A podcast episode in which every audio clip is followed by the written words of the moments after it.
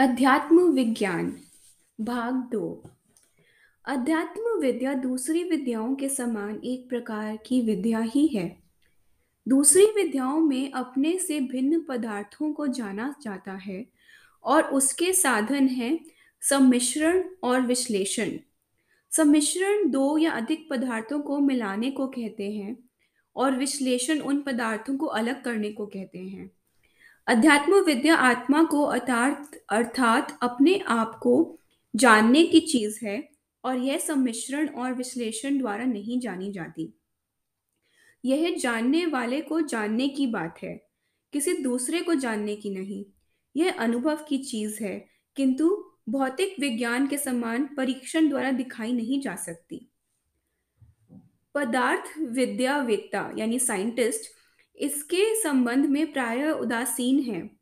कुछ कहते, कुछ एक कहते भी हैं तो बहुत थोड़ा। कुछ इसके विपरीत भी कहते हैं। कोई कोई इसके अनुकूल भी बोलते हैं। अध्यात्मवादी भी अधिक नहीं बोलते। वे केवल अधिकारी को ही बताते हैं। उसका तरीका ही यही है। सभा अथवा जन समूह में नहीं कहते, क्योंकि समक्ष कार्यान्वित करके तो दिखाया नहीं जा सकता। अध्यात्म विद्या को प्राप्त करने के सभी अधिकारी नहीं होते। दूसरी विद्याओं में भी यह बात है।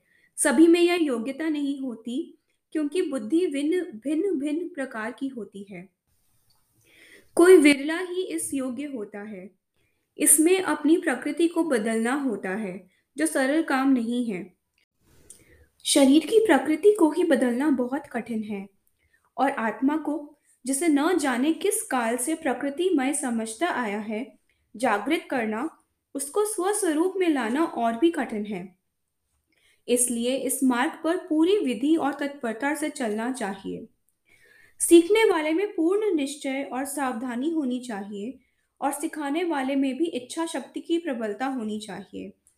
जैसे दूसरी विद्याओं के परीक्षणों में हानि हो जाने की संभावना होती है, अपने को कोई चोट लग जाना आदि इसी प्रकार इस मार्ग में भी विघ्न होते हैं।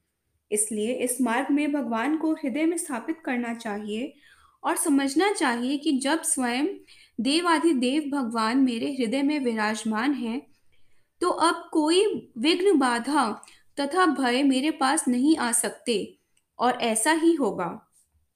भगवान को हृदय में उनके मांगलिक नाम द्वारा स्थापित करना चाहिए। यही हमारा मार्ग है। और इसी को नाम योग कहते हैं।